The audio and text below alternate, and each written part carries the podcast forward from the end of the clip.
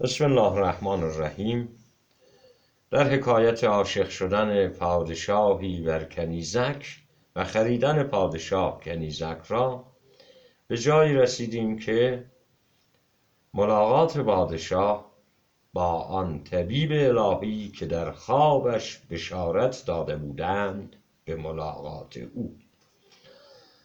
و امشب ادامه داستان رو عرض خواهیم کرد. دست بکشاد و کنارانش گرفت. همچو عشق در دل و جانش گرفت. دست و پیشانیش بوسیدن گرفت. از مقام و راه پرسیدن گرفت. پرس پرسان می کشیدش تا به صدر. گفت گنجی یافتم آخر به صبر. گفت ای هدیه حق و دفع حرج. معنی صبر و مفتاح الفرج. ای لقای تو جواب هر سؤال مشکل از تو حل شود بی قیل و قال. ترجمانی هر چه ما را در دل است دستگیری هر که پایش در گل است. مرحبا یا مجتبی یا مرتضی انتخب جاء القضا ضاق الفضا. انت مولی القوم من لا یشتهی قد روی کلا لین لم ینتهی بردن پادشاه آن طبیب را بر سر بیمار تا حال او را ببیند. چون گذشت آن مجلس و خانه کرم دست او بگرفت. بردن بیمار بردن پادشاه آن طبیب را بر سر بیمار تا حال او را ببیند. چون گذشت آن مجلس و خانه کرم دست او بگرفت و برد اندر حرم. قصه رنجور و رنجوری بخواند بعد از آن در پیش رنجورش نشاند. رنگ و رو و نبض و قاروره بدید هم علاماتش هم اسبابش شنید. گفت هر دارو کایشان کردند آن عمارت نیست ویران کردند. بی خبر بودند از حال درون استعیذ الله مما یفترون. دید رنج و کشف شد بر وی نهفت لیک پنهان کرد و با سلطان نگفت. رنجش از سودا و از صفرا نبود. بوی هر هیزم پدید آید ز دود. دید از زاریش کاو زار دل است تن خوش است و او گرفتار دل است. عاشقی پیداست از زاری دل نیست بیماری چو بیماری دل. علت عاشق ز علت ها جداست عشق اصطرلا و اسرار خداست. عاشقی گر زین سر و گر زان سر است عاقبت ما را بدان سر رهبر است. هر چه گویم عشق را شرح و بیان چون به عشق آیم خجل باشم از آن. گرچه تفسیر زبان روشنگر است لیک عشق بی زبان روشنتر است. میگه درسته که زبان بهتر می‌تونه تفسیر بکنه. کلام رو بهتر می‌تونه تفسیر بکنه. اما در زمینه عشق در زمینه عاشقی زبان هم عاجزه. خود عشق باید شرح عشق بکنه. گرچه تفسیر زبان روشنگر است لیک عشق بی زبان روشنتر است. چون قلم اندر نوشتن می شتافت چون به عشق آمد قلم بر خود شکافت.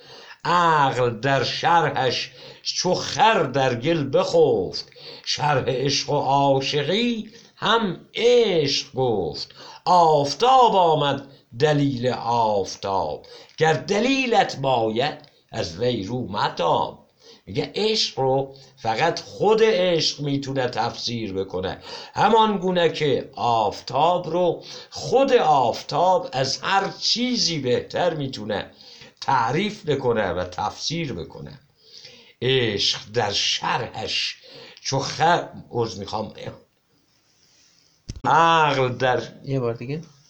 بره عقل در شرحش چو خر در گل بخفت شرح عشق و عاشقی هم عشق گفت. آفتاب آمد دلیل آفتاب گر دلیلت باید از وی رو متاب. از وی ار سایه نشانی می‌دهد شمس هر دم نور جانی می‌دهد. میگه درسته که بعضی سایه رو دلیل آفتاب می‌دونن اما میگه این خیلی حقیرانه است. این خیلی عرض می‌خوام احمقانه است که بخوایم آفتاب رو به وسیله سایه تعریف بکنیم. آفتاب آمد دلیل آفتاب. میگه خود آفتاب بهترین دلیل بر وجود خودش است. لازم نیست که راه دیگه ای برای تعریف آفتاب پیدا بکنیم. در زمینه عشق هم اینجوریه. حالا میگه درسته که سایه هم تعریفی از آفتاب می‌تونه ارائه بده اما شمس هر دم نور جانی می‌دهد. میگه از ویر سایه نشانی می‌دهد شمس هر دم نور جانی می‌دهد. اینجا شمس هم نظر به شمس به معنی خورشید داره در تعریف آفتاب و هم باز تعریض و کنایه ای هست به شمس که معشوق معشوق عرفانی و روحانی مولاناست و ارشود که مراد و پیشوای او است کسی است که او را از عرصه وعظ و اندرز و منبر و محراب به عرصه عشق و تصوف و از خود بی خودی کشانده است.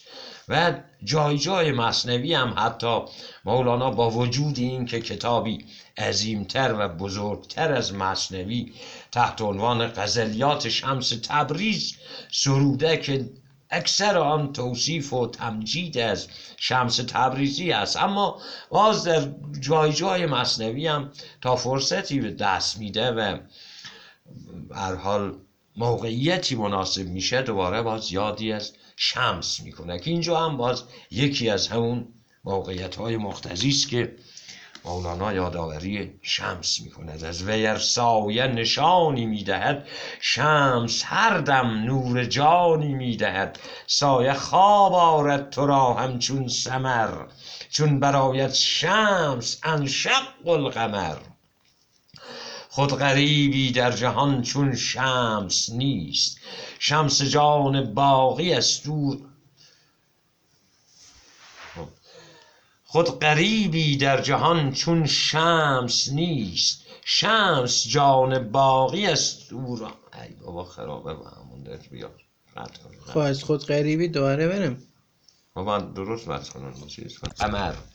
خود غریبی در جهان چون شمس نیست شمس جان باقی است او را امس نیست. شمس در خارج اگرچه هست فرد می توان هم مثل او تصویر کرد. شمس جان کو خارج آمد از اسیر نبودش در ذهن و در خارج نظیر. در تصور ذات او را گنج کو تا درآید در تصور مثل او. چون حدیث روی شمس الدین رسید شمس چهارم آسمان سر در کشید. واجب آید چون که آمد نام او. شرح رمزی گفتن از انعام او. این نفس جان دامنم برتافته است. بوی پیراهان یوسف یافته است. از برای حق صحبت سالها بازگو حالی از آن خوشحالها. تا زمین و آسمان خندان شود. عقل و روح و دیده صد چندان شود. لا تكلفني فإني فی الفنا کلت افهامی فلا أحصي سنا. كل شيء قاله خير غير المفيق. إن تكلف أو تسلف لا يليق. من چه گویم؟ یک رگم هوشیار نیست شرح یاری که او را یار نیست. شرح این هجران و این خون جگر این زمان بگذار تا وقت دگر.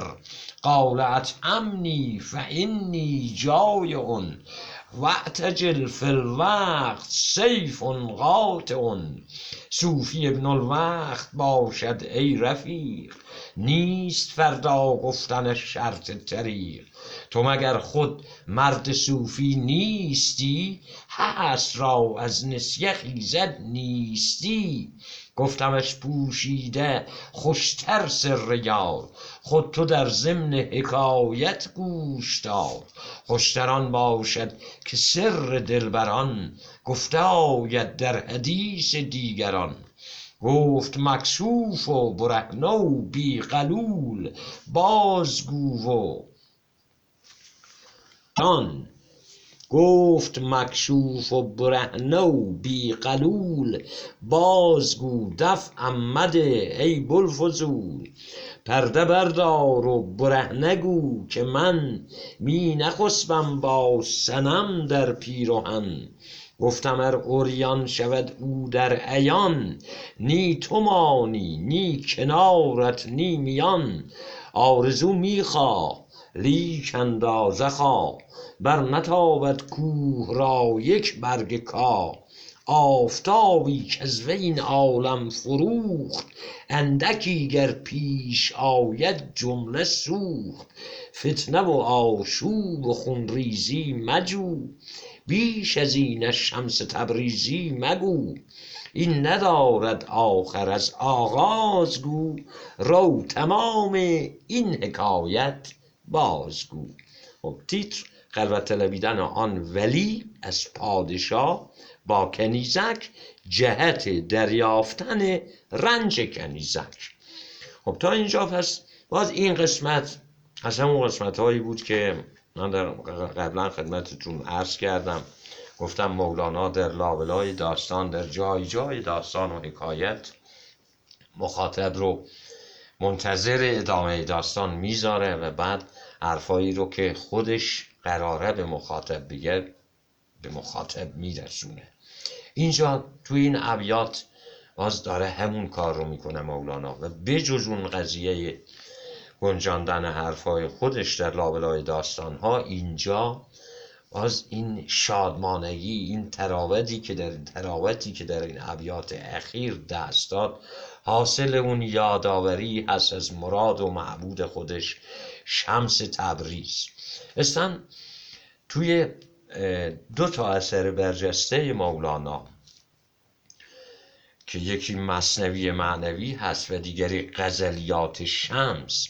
اگر شما عزیزان تورقی داشته باشید تعملی داشته باشید در خواهید یافت که غزلیات شرح شادمانگی ها جوش و خروش ها سوز و گداز ها هجران و وصال های عاشقانه مولانا هست. در واقع توصیف حال درون مولانا هست.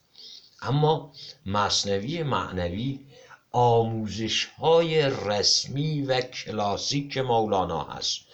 در مصنوی مولانا در حقیقت در مصنوی مولانا مثل یک استاد زبردست یک معلم فرهیخته مینشینه و شاید به طالبان به دانش آموزان به سالکان درس معرفت و خداشناسی میده و در واقع هوشیاری و عرشبت که تمرکزی که در مصنوی مولانا داره بسیار بیشتر از اون شخصیتی هست اون حالتهایی هست که در غزلیات خودش داره. اما اینجا می‌بینیم که این تراوت و تراوت و شادمانگی با وارد کردن اسم شمس تبریزی به هر بهانه ای اونجا صحبت قسم قرار بود آفتاب رو معرفی کنه در ابیات گذشته. و بعد آفتاب چون زایده خورشید هست اومد به جای خورشید واژه شمس رو به کار برد تا اینکه بدونه بتونه دوباره یاد و خاطره شمس تبریزی رو زنده بکنه و بتونه از او یادی بکنه. و این شادمانگی که در ابیات اخیر واقعا ایجاد شد و من حس می‌کنم که باید به مخاطب هم سرایت کرده باشد. در واقع آموزش های مصنوی مولانا هست که به صورت قزلواره گفته میشه. مثلا قزل ویژگیش با مصنوی متفاوته. گفتیم مصنوی مثلا در جای دیگر می نشینه اینجوری نیست که بتونیم مصنوی رو با غزل مقایسه بکنیم از نظر محتوا و درون مایه اما در بعضی از قسمت های مصنوی ما این تراوت و شادمانگی رو می‌بینیم که باز این هم یکی از ویژگی های کار مولانا هست.